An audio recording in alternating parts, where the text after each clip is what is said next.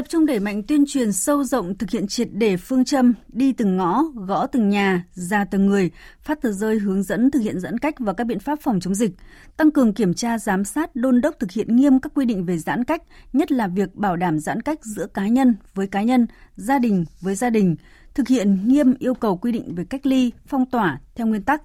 Trong các khu phong tỏa thực hiện triệt để người cách ly với người, gia đình cách ly với gia đình, tuyệt đối không được tiếp xúc trực tiếp với người xung quanh. Người dân chỉ được phép ra khỏi nhà khi có yêu cầu cấp cứu y tế, mua thực phẩm thiết yếu tại các siêu thị, chợ trong khu phong tỏa hai lần một tuần, sử dụng phiếu đi chợ, siêu thị do chính quyền địa phương cấp. Đối với một số khu vực có nguy cơ rất cao thì từng hộ dân chỉ ở trong nhà, chính quyền tổ chức mang nhu yếu phẩm thiết yếu đến từng nhà.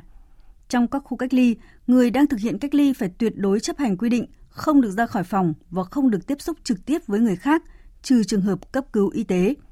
Đối với các gia đình có ca F0, F1 thực hiện cách ly tại nhà, thực hiện nghiêm theo hướng dẫn của ngành y tế, tuyệt đối không ra khỏi nhà, trừ trường hợp cấp cứu y tế. Lương thực, thực phẩm thiết yếu sẽ được chính quyền hỗ trợ cung cấp tại nhà. Các khu nhà trong các hẻm nhỏ, tràng trịt, đông người, mật độ dân số cao, thực hiện triệt để yêu cầu giãn cách giữa cá nhân với cá nhân – thu hẹp diện các nhóm đối tượng hoạt động trong thời gian thực hiện chỉ thị số 16, đó là tạm dừng các hoạt động sản xuất kinh doanh và hoạt động của các công trường, công trình xây dựng, giao thông khi chưa thật sự cấp bách.